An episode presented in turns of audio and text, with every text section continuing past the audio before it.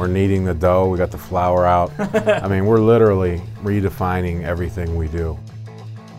I think he does things at the position that you can't coach. Like, he, he can see things. He's not one of those guys you go, ah, he didn't see him. He was wide open. We're going to push extremely hard to be a, a really potent passing attack, rushing attack, and the winningest offense in the league. That, that's where we want to be. You know, we're chasing that kind of greatness.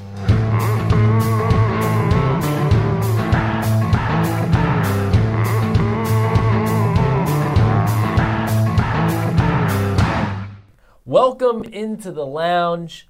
We didn't have an episode last week because we were gearing up. Yeah, sometimes you week's. sometimes you have to exercise patience, Exactly. and then at the end of that, you get a really good result, and that's what we hope today is. Exactly. We have offensive coordinator Greg Roman, his first interview since being named the Ravens' new OC. Uh, and I have a feeling he's going to shed a lot of light. He's going to tell us all the juicy secrets. Oh yeah, he's going to give us all the dirt. Get the game plan. Get the whole offensive scheme, game plan. just lay it all out. It may not go that far. All right, maybe not. Kind of. But we will have a great conversation. So without any further ado, let's go ahead and welcome in our new offensive coordinator, Greg Roman. Greg, last time we did an interview like this, it was in coaches in cars getting coffee. You and I went to Dunkin' Donuts. No coffee this time. I apologize. That's okay. That's okay. It wasn't in the title, so Right. don't expect any coffee. nice, nice. Yeah. Now you're in the lounge, so generally, you know, we'll crack a beer in here or something like that. I don't know if you're interested. Not during the work hours. okay, that's, We, we got to next time we'll do the podcast. We'll do it after hours. once again, I'll make go. the same joke I made with the coaches in cars having coffee. You're a better employee than I am. There you go. So uh, we'll start with this, uh, kind of a, an easy one for you. Just the process of being an offensive coordinator again. What's what's that feeling like for you? What's the emotions for you? You know, it's just a great opportunity here. Uh, great, op- great organization, great people, and uh, you know, don't take the responsibility lightly. Um, very excited about it. Um, very much entrenched right now with our own staff, uh, rebuilding our offense. Um, one thing I've learned is, you know, you're only as good as as how well you um, uh, put, you know, take the entire group individually and collectively of, of a staff and and utilize and work with everybody. You know, our power, uh, you know, can be multiplied because we got a lot of smart, sharp people, uh, you know, that have been in the trade for a while and know quite a bit. So we've got to the challenge of a coordinator is really maximizing everybody's abilities, uh, identifying who, where a guy's strengths lie, and, and that can be the staff itself or players too. So it's a great process, and uh, I've got a, a lot of experience at it, which I'm thankful for, that I can draw on and improve on. So very excited though, moving forward. So Coach Harbaugh said in his season recap presser that you guys are working to build the offense from the ground up. So what does that mean, and what does that entail? Great question. Uh, literally, I mean, we have the dough out, the rolling, the rolling pin, and we're kneading the dough. We got the flour out. I mean, we're literally um, redefining everything we do uh, as a staff, as a group. Uh, so, you know, literally everything, every formation, uh, every route, every run, uh, you know, every route concept. How can we make this offense, which up until this point uh, has been good, uh, we're trying to make it as great as we can be. Um, but how can we make it as, as learnable, as um understandable, as streamlined, as efficient? Uh, you know, and, and, and you can really dovetail off into discussion about players you're getting nowadays from college and what their experience is like from college. How do they call plays? How do they communicate? How do they understand? How do they learn? You know, so our offense will be a very concept-driven offense, and a you know a very. Uh, our goal is to make it as uh, with depth and width and breadth, uh, so you know we can bring bring that system to the players, and you know make it as user friendly as possible to where uh, guys coming in that are new from a college system, shoot, they might be in a pro system. Doubtful, not a lot of them left. There might be from some spread offense. You know, what's going to make the most sense to them? How are they going to uh, you know, learn what we're doing as efficiently as possible. So not only is it geared towards guys we'll be bringing in, but it'll also hopefully make our whole operation be more efficient. That's interesting. Yeah, so it's a, it's a, a very stimulating exercise, very time consuming. You know, really from I think January 11th is when we got started on it, and we've been grinding away at it. Oh, you know. It- Yeah, and you know we're only so far into it because what I've learned, and I've done this a few times, um, and really, I really feel like this is going to be the best version of it. Uh, I, I know it is actually; it already is. But um, what you run into is, um you know, it's like putting your kids, uh, you know, baking oven or furniture together. You know, like if Is you make IKEA if- bookshelf right now? yeah, there you go. oh God, nightmares. if you if you make a wrong move early, or if you make a move that doesn't make sense early in the process, now you got to unscrew everything and start Been over. there. yeah, I've been there. Yeah. Know how that goes. Hopefully that paints a picture for you. Like Yeah. it's a it's a methodical process, but you've got you, you know there's landmines out there, so to speak, and you've got to kind of put the thing together to where it's going to be systematic. Uh, and it meets all the goals that you prescribe ahead of time. I mean, you're really talking about everything at a granular level. So it's a lot of fun, stimulating, uh, gives our staff a great time to interact, work through things, problems, find solutions, and uh, I think uh, we're gonna, you know, so far, uh, I'm really, really excited because it's very, very fun to do this. So, so like, I'm curious. When people have asked me what will the offense look like in 2019 with you as the OC, I've basically said it'll probably be kind of a bulked up version of what they did the second half of the season when Lamar took over as the starting quarterback. But Are you're you talking. wrong? Am I wrong? Like, is that is that accurate? Uh, I mean, I think there's definitely going to be elements. I mean, really, let's start off with what's it going to look like? It's going to look like how our players tell us it should look like. So, obviously, with Lamar, a quarterback, uh, it's going to, uh, you know, be tailored towards Lamar. It's not like we're throwing out the But- RPOs, basically. No, no, Right, but yeah. we might add a few. Right, right. You know, we might do some things that look like RPOs that aren't. Hmm. You know, we'll take the next logical step there. Right. Um, but you know, who are our receivers? Who are our tight ends? Uh, who are our running backs? So all that stuff will, uh, and then when you build a system, you want to build it wide enough, you know, deep enough and broad enough that you can move around in that system efficiently to where guys aren't having to memorize all these new things. They they understand the concept, and you can shift, move around within that. But to your to your question, um, what will it look like? You know, a lot of it'll depend on you know how the roster gets shaped.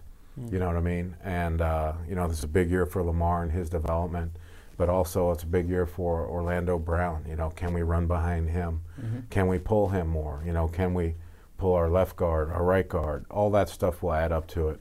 Um, what's our deep threat look like? Will we we be able to attack people at the third level? You know, so I think a lot of those things will go into it. But um, you know, I think what what we've did the last half of last year, um, you'll definitely see elements of that. Okay. Right. Is it too simple to say, you know, you talk about building around Lamar, and that's been kind of the, the big talking point this offseason, but is it too simple to say, like, this is all built around Lamar, or is that just a fact? Like, he's your, he's your franchise quarterback now. Everything and all these decisions kind of, in a way, revolve around him. I mean, obviously, you talk about Orlando Brown and whether he can pull, that's not hinging, doesn't hinge on Lamar, but does, does a lot of your decisions hinge on Lamar and what he can do? Oh yeah, I think that's where it, that's where it starts. Um, that's where it starts, but it doesn't end there. You know, there's so many different matchups that come up, uh, factors that factor in, in terms of hey, what's the offense going to look like? Well, you know, it's really going to the players are going to decide what it looks like. Right now, we're building a system that's going to accommodate whatever that could look like. You know what I mean? Um, and and we'll go from there. But uh, you know, the quarterback is always the is always the focal point of, of the direction you go. So, so let's go backwards just a little bit. You made the transition to this offense when you changed quarterbacks, obviously. That happened during a bye week. Lamar had to figure out what it's like to start in the NFL and just get used to playing for an entire game. You had to completely change the system for the most part, even though you've been doing some of the stuff, but it was a change. You know, how challenging was that last year? No one complained about it or anything like that, but how challenging was that when you went through that process? And did that sort of put a cap on, you know, you can't add everything to the equation because you're trying to game plan specific that week. So how big of a challenge was that last year? Yeah, I mean, it was definitely a challenge, but it was a fun challenge. Mm-hmm. Um, one thing I'd say we were the benef- the beneficiaries of was Lamar was our backup, so this stuff wasn't. Some of it was invented as we went, but a lot of it was invented upon what we had just done. A lot, you know, the core basic principles we had practiced some in training camp. You know, with the idea or that the possibility existed one way or another that he would be starting. Right. And if so, you know, let's you know, let's prepare ourselves for that problem or contingency or you know, situation. So um, it was definitely um, worked on, but it had been kind of put on the shelf, you know, but it wasn't completely new. The fundamentals, principles, and concepts Right. weren't like wasn't like whoa what is this guys had heard or at least dabbled in it some you know training camp. And a little bit actually throughout the year as we interspersed him in in a two quarterback system you know.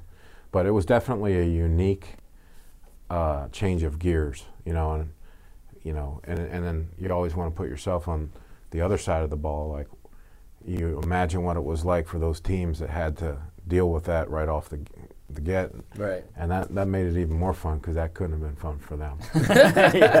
So, I mean, kind of piggybacking off that, how complex could you make the offense last year, considering all the things that we just talked about, you know, ushering in mid season, on, on a scale of 1 to 10, theoretically, right? We like How numbers. comple- we like to simplify Right. things around here.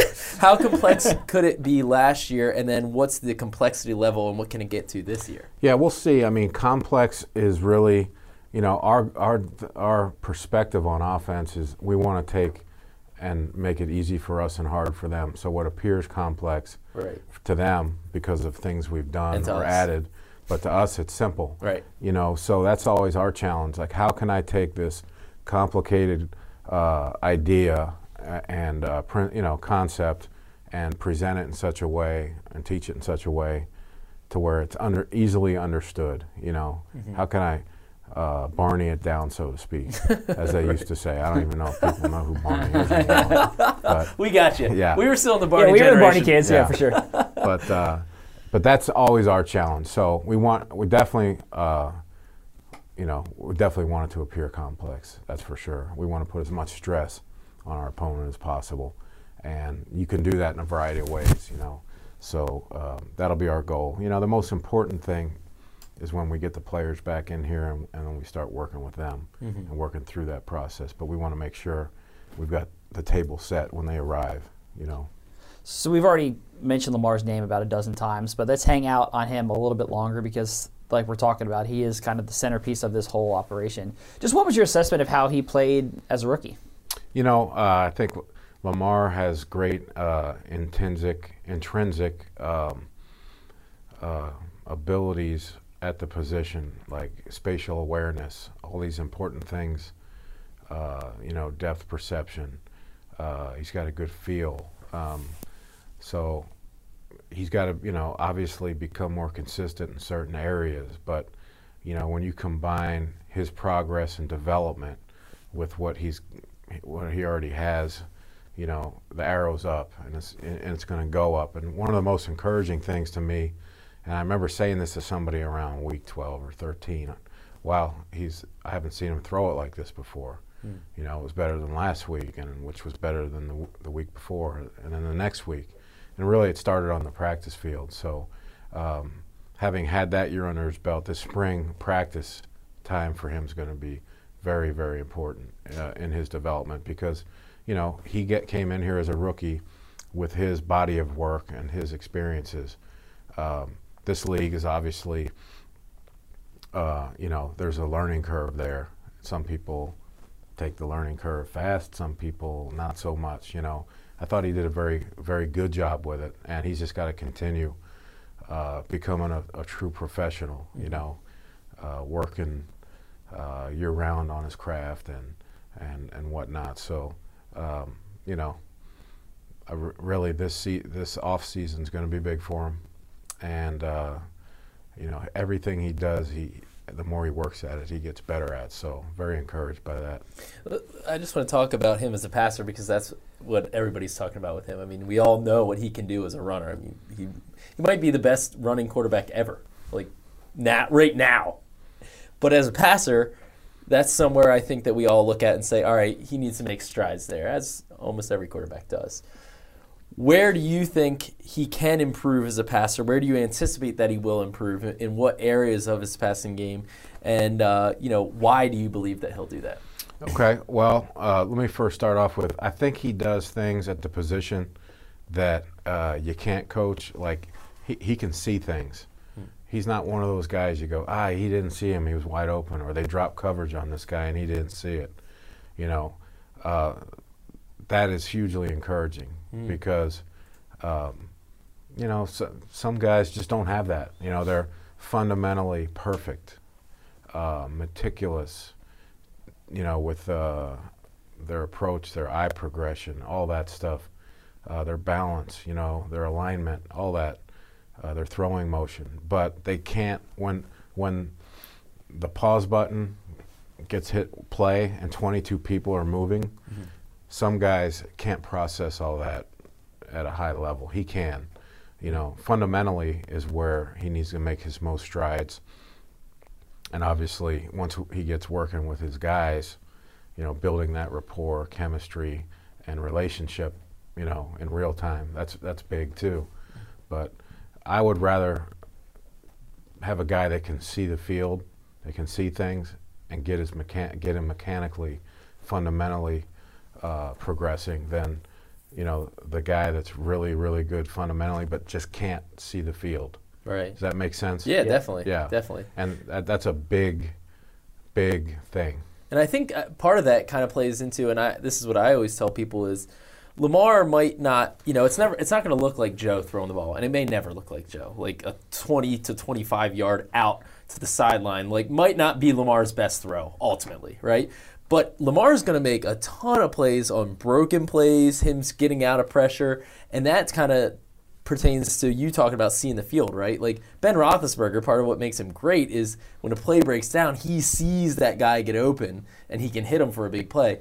Do you get the same feeling that Lamar can make big plays on broken plays, kind of like that? Without, I mean, yeah, that that's definitely going to be part of the formula. Right. I mean, you don't want to go into a game as a coach saying, "Hey, man, look, you know, Lamar's going to run around, make some big time plays, and that's how we're going to win." You know, to, to me, you, you know, you're planning to win the game a certain way, and those plays stacked on top of the other plays Right. are what are going to make a big difference. But yes, you're counting on those plays uh, in the back of your mind, but you can't say that's what that's our crutch, you know. Right. And the reality of it, though, there are going to be games we win because of what you just mentioned. You Yeah. know, him making plays when uh, we get off off schedule. You know, um, so that's big too. Did I, I saw a lot of improvement from from when he first stepped in at rookie minicamp to just the way the ball look, came out of his hands to when the Chargers game, the playoff game, like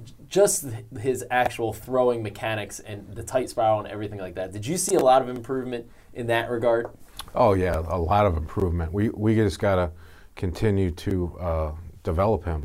Yeah. you know, and that's uh, repetition. I mean, really is, is, is the mother of that, and uh, that's uh, very, very important. But has he made progress? Sure, he has. He's made really good progress. He's got to keep making progress, and uh, he will. You know, that's the kind of guy he is. He's driven to be successful, and uh, you know that that'll be that'll be a key p- factor in his and our success. Though is him continuing to work and uh, make that progress. You know, something that's interesting about him is a lot of times when you talk about quarterbacks who have a tendency to run, there seems to be a thought of let's get the number of rushes down, run less.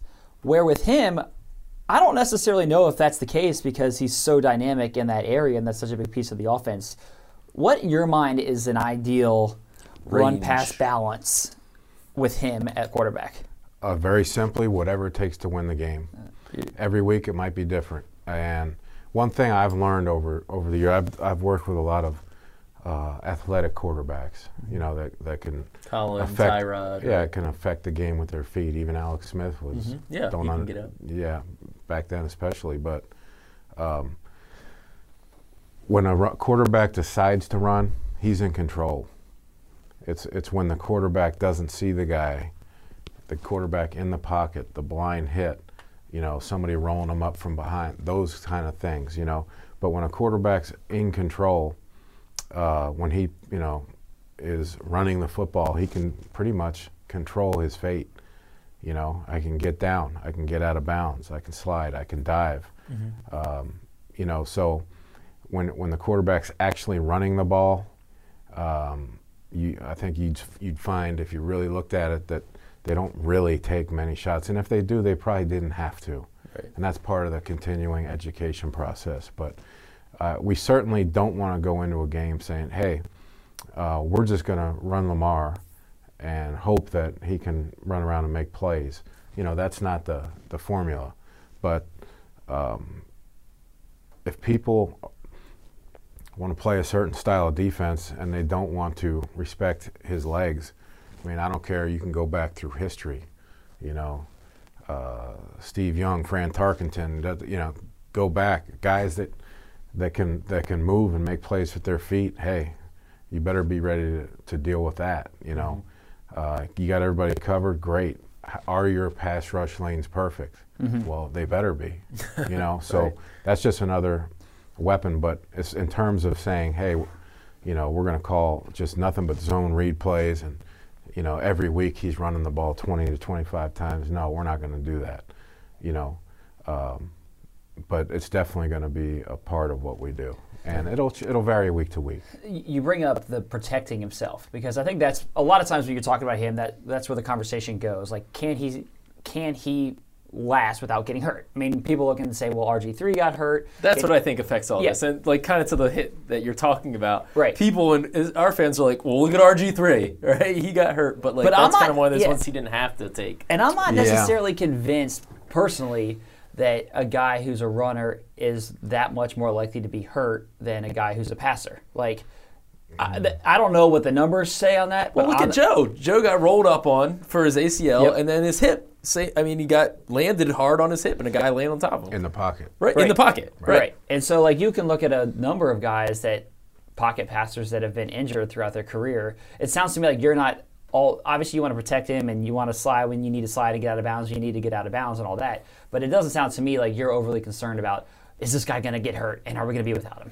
No, no, but it, you know, and and gosh, I've been through this, and I've been overly cautious at times.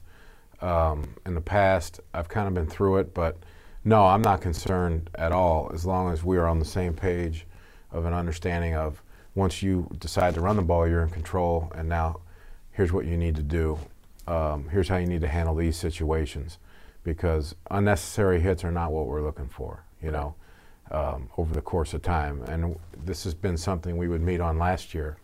Um, generally, I think it was Fridays I would get with him, and we would go through and and really study what you know his decision making process in those situations, and it improved greatly as the year went on. Yeah. But uh, you know, it's something that'll continue to improve. But it's no different than a quarterback when he, I don't care who it is, any 32 starting quarterbacks that decide to scramble uh, for you know on third down.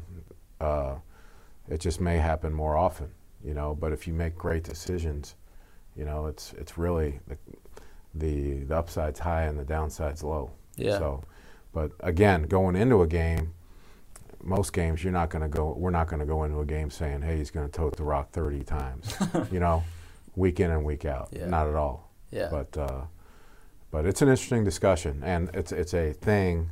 It's a thing I've wrestled with for many years. You know, um, but I, I feel pretty good about it.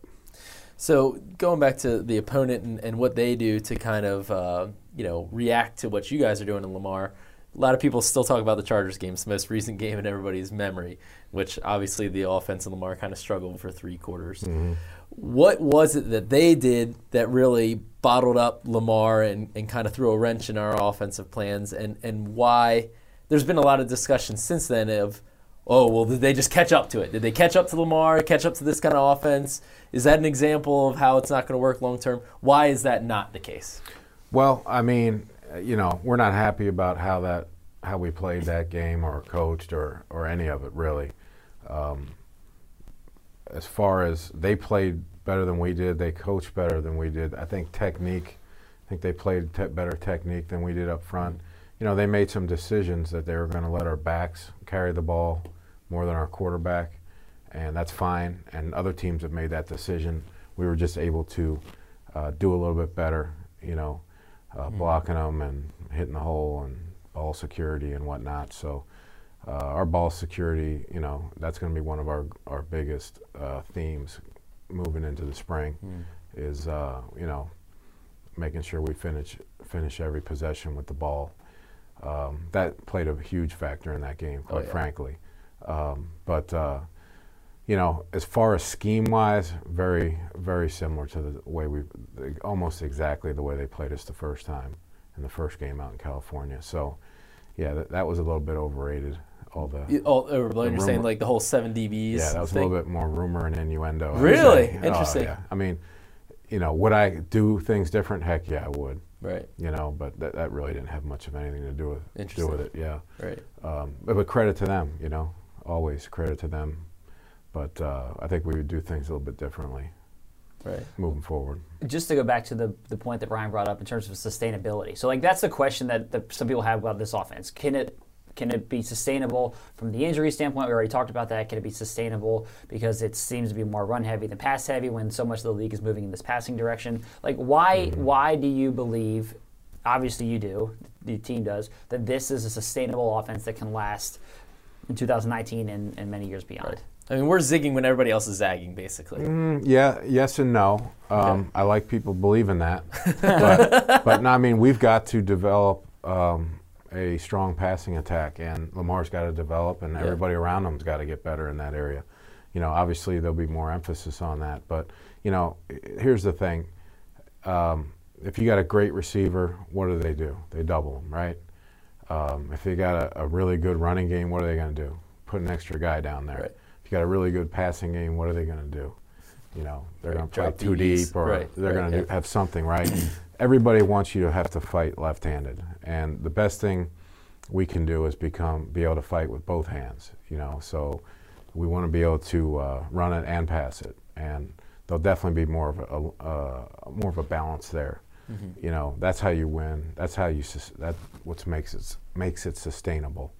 right And you know, I can point to Seattle there for a while with uh, with their quarterback. You know, they were very very run heavy, but they got going in the passing game some. They balanced it out. You know, and that's that's another thing we want to do is make make a lot more big plays in the passing game. Take advantage of these looks we're getting from defenses who are basically stacking everybody up in there and playing a modified 6-2 defense, you know. Right. So, um, you know, that goes into it too. So I definitely think you want, we want to have, uh, we'll have more balance and um, that's what we're pushing to do because if you can, I think you've seen in very recent history teams that can run it and throw it uh, effectively, that's, that's the panacea. You know, that is where you want to be. right You've seen teams that are so one, one, you know, one-handed. Man, they they can throw it great, but gosh, when it's the times get tough and they got to run it, man, they're getting rejected. right That generally doesn't work either. It can, but it doesn't. Right. And the, the team that only runs it uh, and doesn't really try to exploit the matchups and the looks you get, you know, that that can work, but that you're not hedging your bets in the in the in, from a percentage standpoint. We want to be great at both, yeah no doubt about it. I mean, uh, you you know, we saw glimpses of it this year with uh, you know the big play action pass to Mark Andrews out Yep. in, in California. Um, you know, that's a, a reward for running the ball very well. You get the opportunity to do that, and the guys executed it. So, you know, we definitely want to be able to put as much pressure uh, on the defense at every level. You know, short, intermediate, deep, over there, over there. You know, sideline to sideline. We want to make them have to defend the whole field. And if they choose not to, we want to be able to exploit it. I, I do think one of Lamar's better balls is his deep ball. Like he's got nice touch on his deep ball that like gives his receiver a chance too. So I, I feel like that third level that you talked about, like that is attainable. Yeah, he's definitely shown that ability, you know, um, and he's just got to keep working towards being so consistent to where he's hitting them when those opportunities come up. You know, he's hitting them all the time, and, and I know that's how he feels too. Right. So so this is your your third time as offensive coordinator, as we mentioned. You know, San Francisco before this and, and Buffalo. How did those experiences do you would you say impact you now? How did they make you who you are now? You know, I'll be honest with you. Every experience I've had at every level of, of coaching, um, you kind of draw from in, in this kind of role.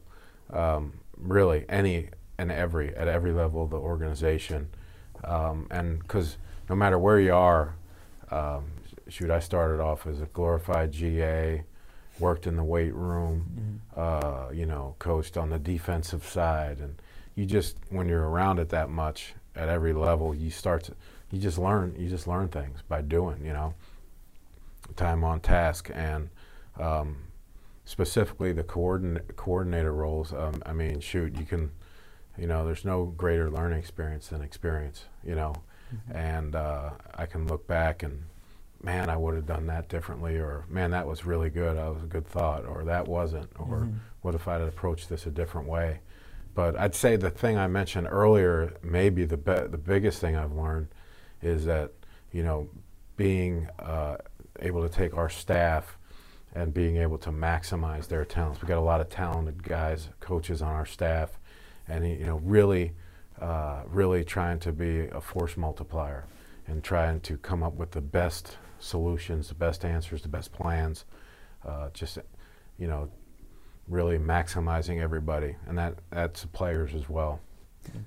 Does this remind you of what you went through in San Francisco? You got a Harbaugh as a head coach. You got Colin Kaepernick, obviously was a quarterback there, but a dual threat dynamic quarterback. You know, Crabtree was you know both places. Like, there's a lot of similarities that, that that seem to exist between those two places. Yeah, I mean, er, you know, every situation is different. I think it's great that I'm able to draw on that experience because there are similarities. there are very, uh, very much so. Um, but you know, this situation will be different, and uh, you know, having those experiences, uh, you know, they're priceless. Really, you know, really, as I look at it, you get a real great chance to be critical of yourself and how you did things and you know situations that you were in would you handle them differently all those things. So um, you know very blessed to have had those experiences and, and be able to do this moving forward Would you would you have thrown it to Crabtree on the goal line in the Super Bowl again? I um, have to ask you that one. Greg. would jimmy smith have, have, have bear hugged him again no oh, here we go. I, am sure that debate still hasn't been settled in the Harbaugh household either about whether it was a whether it was a uh, PI. ancient history fellow So I mean, one thing with, with good your- learning experience yeah, there you go. exactly, exactly. With, with your uh, your reputation, you know, in Buffalo and, and in San Francisco, everybody talks about these running games, these amazing running games that you've orchestrated and put together. I mean, the stats just bear it out. You've always had a really good rushing attack. The passing attack hasn't been ranked as high. Now, part of that is because you haven't thrown it, you've run the ball a lot, so your average yards per game just kind of works out that way. But for those listening, explain to them why uh, you know you're going to craft a good passing attack here. Well, I'd say number one, the the greatest uh, gift you can give is winning. Um, Yeah. Like if you look at all the 300 yard passing games this year, passers, tell me how many of those were attached to a win. Right. I'll let you go dig that up. You might that be, might take a little while. no, you might be surprised. really? Yeah. So um, I try to look beyond uh, fool's gold, so to speak. The biggest thing is we've got to have a great passing attack that can attack all coverages, uh, be consistent, and uh, win in the clutch, you know, in all situations as well. So, you know, it's a nonstop, uh, you know, you're chasing that mythical ridge line. It never ends. You know, you're constantly trying to improve that. you know, in the, in in those situations, I'd say we were built uh, definitely in a way that we were go- the best chance to win was to kind of operate within a specific formula. Um, but when we had, you know, I will say this, like games where it was like, hey, we got to score some big points in this game, and these guys, we got good matchups here. You know, the, the passing numbers were huge. But if I didn't have to do that the next week to win, I wouldn't. Right. You know, I was more concerned about winning and setting things up for the future. You know, rather than chasing chasing those stats. I'm always chasing the win column stat. You know, and one thing about Baltimore, having been here in the past and again now, man, the Baltimore fans they they they want to win. They want to win. They don't really care how we win. They won a Super Bowl here with uh, incredible defense and Jamal Lewis right, Jamal Lewis left. a lot of happy, a lot of happy campers. Why? Because they were the champs. You Yeah. know, they won. So how you win, I don't really get caught up in that. That's that's really you got to take your players and make them as good as they can be and maximize their collective abilities to win. And uh, you know, if that if we are built in such a fashion, then or we're playing teams where, man, we got to take advantage of these guys and make them pay, then we've got to be able to do that. You know what I'm saying? So we're not that you can look at some very recent teams that were, man, they might have been even number one in passing. But are you kidding me? Are you kidding me? I mean, they're turning the ball over. They're throwing interceptions. They're, you know, nothing demoralizes a, a team, in my opinion, as much as just that sloppy approach to things where, hey, we're chasing stats, but we don't care what happens. You know, that, that's not fair to the to the rest of the team. So, you know, we will, uh, you know, we're going to push extremely hard to be a, a really potent passing attack, rushing attack, and the, the most, the winningest offense in the league. That that's where we want to be. You know, Yes. we're chasing that kind of greatness. And my experience is, uh, you're going to, when you do that and you're successful, you're going to have great stats in, in certain areas and uh, things you got to continue to work on.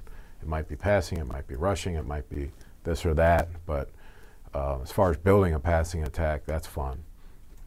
We're So- having a lot of fun doing that. That's actually what we're doing right now. That's what that's what the flour, the dough. Oh yeah, that's we're doing that big time. Um, Yeah. But even we're we're doing it really at, at every level. Like how what is the simplest, most efficient way that we can be a multi-dimensional offense for the players to communicate, understand, you know, formations, motions, everything. You know, how can we? You can't. The the ultimate thing would be telekinesis, right? The quarterback just looks at everybody. Everybody knows what he's saying because he just communicated it to them, and bam, we were moving fast. We were moving. Peyton Manning had that, right? Nah, he, he, he had a sore throat at the end of the game 'cause he was yelling so much. But, but you know, that's obviously we, we haven't gotten to that point. yeah. So we have we have to be able to communicate and uh, be able to be as hard to prepare for as, as possible. For you know, we want to be the hardest team to prepare for in the, in the National Football League, and we will be. But we want to do it in such a fashion that uh, is really, really, uh, you know, uh, learnable, likable, all those good good terms, and is efficient, streamlined. And I go back to a lot of teams in college. You know, they they're not huddle. What's a huddle? Mm-hmm. You know. Yeah, Now I think we were up there in time of possession this year for sure. and we want to do that as well. You know, we want to be able to control a game. So huddling is good at times because you're you're you know you are definitely um, keeping the other t- offense on the sideline and whatnot. But we, we will also employ many different tempos as Yeah. well. It is interesting. Uh, one big takeaway from from this talk is you're uh, you're wanting to kind of mold this offense to be an easy transition from college, like taking things from college, kind of, and making it more like that. Yeah, I think I mean I think ultimately that's where the future is going to be. Yeah. Um, but also, from a coaching standpoint, players uh, aren't taught the same way they used to be in a pro style system. Mm-hmm. You know, they're uh, everything's a lot quicker, more bullet point. You can we can have the discussion about attention span now. you know what I mean? But Everybody's on if- Twitter. if you can if you can uh, present present what we're doing in such a fashion, it's an easier transition for them, which means better for us. Yeah, yeah, that's cool. So we'll wrap up with a few uh, questions about specific position groups. We've talked enough about quarterback, but wide receiver.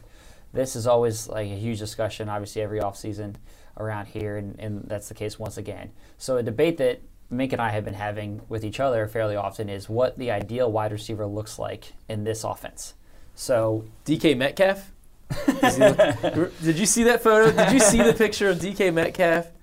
I'm, I'm keeping all my scouting thoughts under, under wraps. That's what. I, if you could just look at me, and it's kind of a representation of. What Yeah, DK right. Yeah, right right. I can help you right now, guys that guys that can get open and catch the ball at an elite level, and are, and can uh, deal with people in press man-to-man situations. Yeah. You know, those are the guys we want. Those are the guys. You know, though that is the ideal guy. Now there are. You don't need to have four of them. Guys like that. The other guys, you know, need to be dependable, reliable. But in this offense, to, to kind of go where you're going, we want guys that are tough, mentally and physically, dependable, reliable. You know, they're uh, be able to block. Sure-handed guys, uh, but physical guys as well. But the the the, the guys with the uh, elite skill set, or the guys that uh, make themselves into elite receivers that get open, catch the ball consistently. Um, that's what that that's no different than any other offense. Right. You know, point scorers. And, and how do you look at the running back position? Because obviously Gus did really well last year, and KD when he came back, he ran really well. Uh, you have have Alex Collins, who was awesome the year before. How do you look at that position group and and uh, you know just the stable you have? Well, um, all those guys have very positive traits, and um, you know, one is never enough in this league. You know, you got to have a stable of them. Um, you know, this organization, this team has had some elite running backs over the years, and I think you're always looking for that guy. You know, a guy that can make things happen on his own Right. you know, we'll get all this done for you.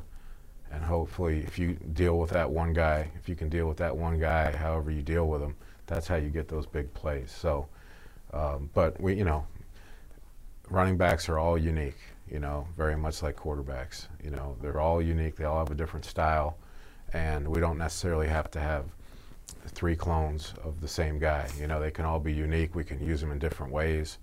But, uh, that, you know, elite running skills is where it starts. You know, here's the ball, go do, now make it happen. Right. Make some know? magic happen. Yeah, make it happen. There might be a, you know, a type of read uh, involved in the play for him, based on the concept of the run, where he's got to be able to read the blocking scheme, or it might be more of a point of entry run or a, a perimeter type run.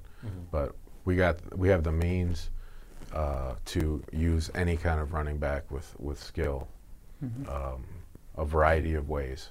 Right. So let's finish up with tight ends because you this is a position obviously that you know intimately well. You've worked with the tight ends since you returned here in Baltimore. So last year, Mark Andrews comes in and, and was had a great rookie season. Was probably one of the I would say surprises of the draft in terms of what the Ravens did and just the production that he had. Hayden Hurst didn't have as strong of a rookie season as he dealt with the injury early. So what do you think is the key for Hayden to kind of get on track and and find the way that uh, the Ravens expect out of him as being a first round pick? And then what's the next step for Mark too? Well, both of those guys, uh, very excited about them. Um, you know, Mark was injured in training camp. It was kind of a role reversal. Yeah. I was kind of worried about that young man in training camp. And then all of a sudden, towards the end of training camp, he got healthy, got on the field, and I think it was before we played Washington in the preseason game. During practice that week, I was like, "Whoa, this guy is go- is is is taking off. Mm. Like he's figuring things out rapidly." Mm. And it was very frustrating for him prior to that. Right. And then he kind of grabbed the brass ring at that point. He was getting to the point where Hayden was at. Hayden had the unfortunate injury, and you know, he missed a, a big part of time, a big piece of time, and really the first two to three weeks coming out of that was just kind of like ramping up time, you know. Uh, but I, th- I like really like how he caught stride towards the end of the season, the very end of the season, uh, moving forward. Uh, you know, he didn't have a ton of opportunities throughout the year to really impact a lot of games. He just kept grinding, kept fighting through. It was a great experience for him. We expect him to be that much more of a pro coming in this year. A very professional guy, but understanding this game.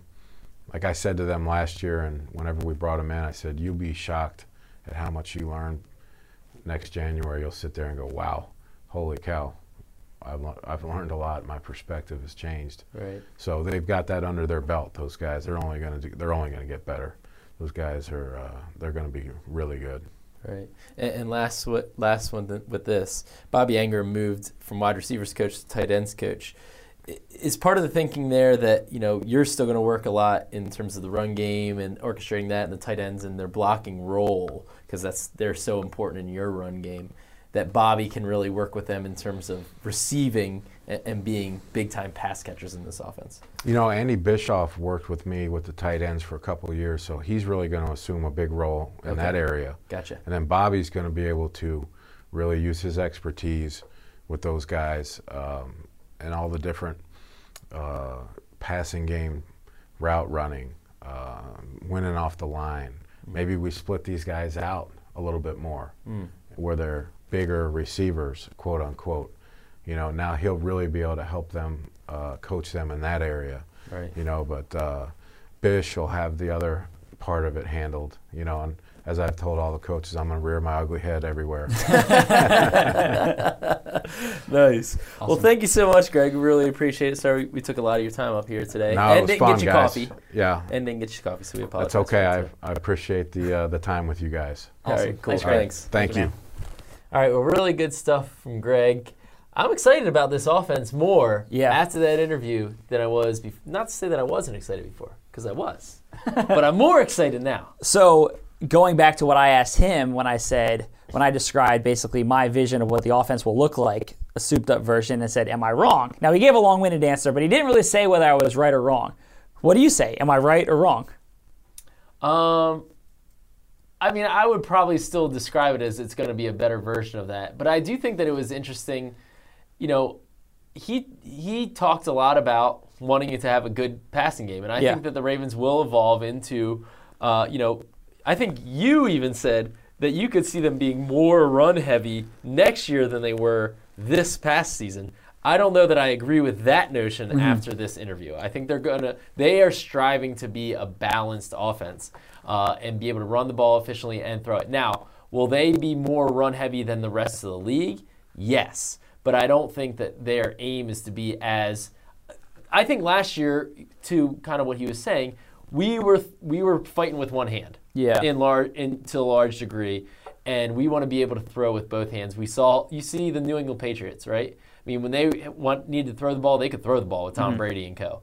But when they run needed to run the ball, or even just wanted to run the ball because that was the best matchup they were getting, they did so with Sony Michel and company. Well, I thought that was interesting. Like Brady last year threw for like 450 yards in the Super Bowl, mm-hmm. lost to Philly. Right. This year, not a very good statistical Super Bowl for him. One of his worst statistical Super Bowl performances, right. and they won. And that's what Greg's point is too. We're trying to build a winning offense. No, I think the Ravens last year they went through the process on defense of building it from scratch. And how'd that end up? It ended up pretty darn good, top of the league. How about in 2019, number one defense and number one offense, baby. Size them up. Go ahead, size them up. Size them up. Size them up. Where's Super Bowl this year? It's Miami. Miami, Miami, Miami. All right. So with that said, thank you so much to Greg Roman for joining us, and we'll be back with you guys next week.